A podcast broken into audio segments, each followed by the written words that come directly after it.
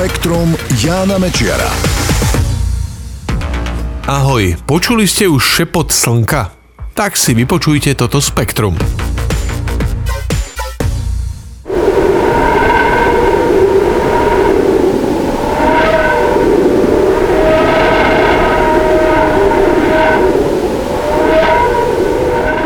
Toto je šepot nášho slnka. Takto poeticky nazvali vedci z Univerzity Johnsa Hopkinsa zvukové vlny, ktoré získali z jedného prístroja na palube Parkerovej solárnej sondy. Pomaly sa približuje k slnku a ten prístroj zachytáva reakcie medzi vlnami plazmy a časticami slnečného vetra. Odhaľuje pritom veci a v tomto prípade aj zvuky, ktoré sú pri pozorovaní zo Zeme skryté. Tento zvuk je napríklad výsledkom prúdenia elektrónov smerom zo slnka zosilneného plazmovými vlnami.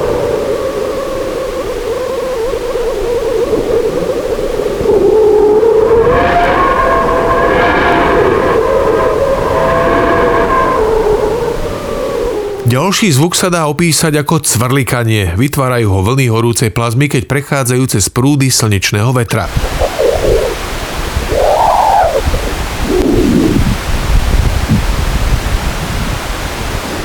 Pri prechode cez oblak mikroskopického prachu a zrážkach s časticami slnečného vetra vznikol zasa takýto zvuk.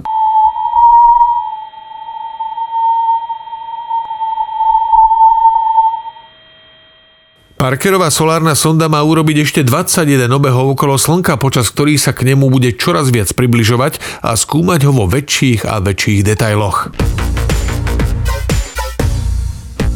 Inžinieri z NASA sa snažia tak povediac znovu nakopnúť vesmírnu sondu Voyager 2. Na tom by možno nebolo nič mimoriadné, keby tá sonda nebola 18,5 miliardy kilometrov od Zeme. Voyager 2 je totiž jednou z dvojice sond, ktoré vyštartovali do vesmíru v roku 1977 a teraz mieria do medzihviezdneho priestoru. Napriek tomu, že letia už viac ako 40 rokov, stále fungujú. 25. januára však Voyager 2 nevykonal plánovaný manéver, pri ktorom sa mal otočiť o 360 stupňov, aby sa nakalibroval jeho prístroj na sledovanie magnetických polí. Analýza údajov, ktoré prišli na Zem, ukázala, že to spôsobil nadmerný odber elektriny pri vykonávaní tohto príkazu. Sonda sa preto prepla do úsporného režimu. 28. januára operátori zo Zeme úspešne vypli jeden zo systémov s nadmerným odberom elektriny a znovu zapli vedecké prístroje. Zatiaľ však z nich neprišli žiadne údaje, takže sa čaká, či sonda znovu ožije zložila a normálne pracuje. Fascinujúce na tom je, že pri tej obrovskej vzdialenosti od Zeme sa všetko toto deje s obrovskými prestávkami. Rádiový signál k sonde totiž letí asi 17 hodín, naspäť je to ďalších 17 hodín. To znamená, že keď inžinieri na Zemi urobia nejaký úkon a odošlú príkaz smerom k sonde, až o 34 hodín sa dozvedia, či to zafungovalo.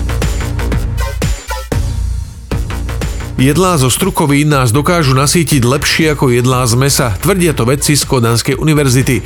Vychádzali z toho, že mnohí odborníci na stravovanie odporúčajú konzumovať veľa proteínov. Pomáha to pri udržiavaní telesnej hmotnosti a zmenšuje úbytok svalov súvisiaci s vekom.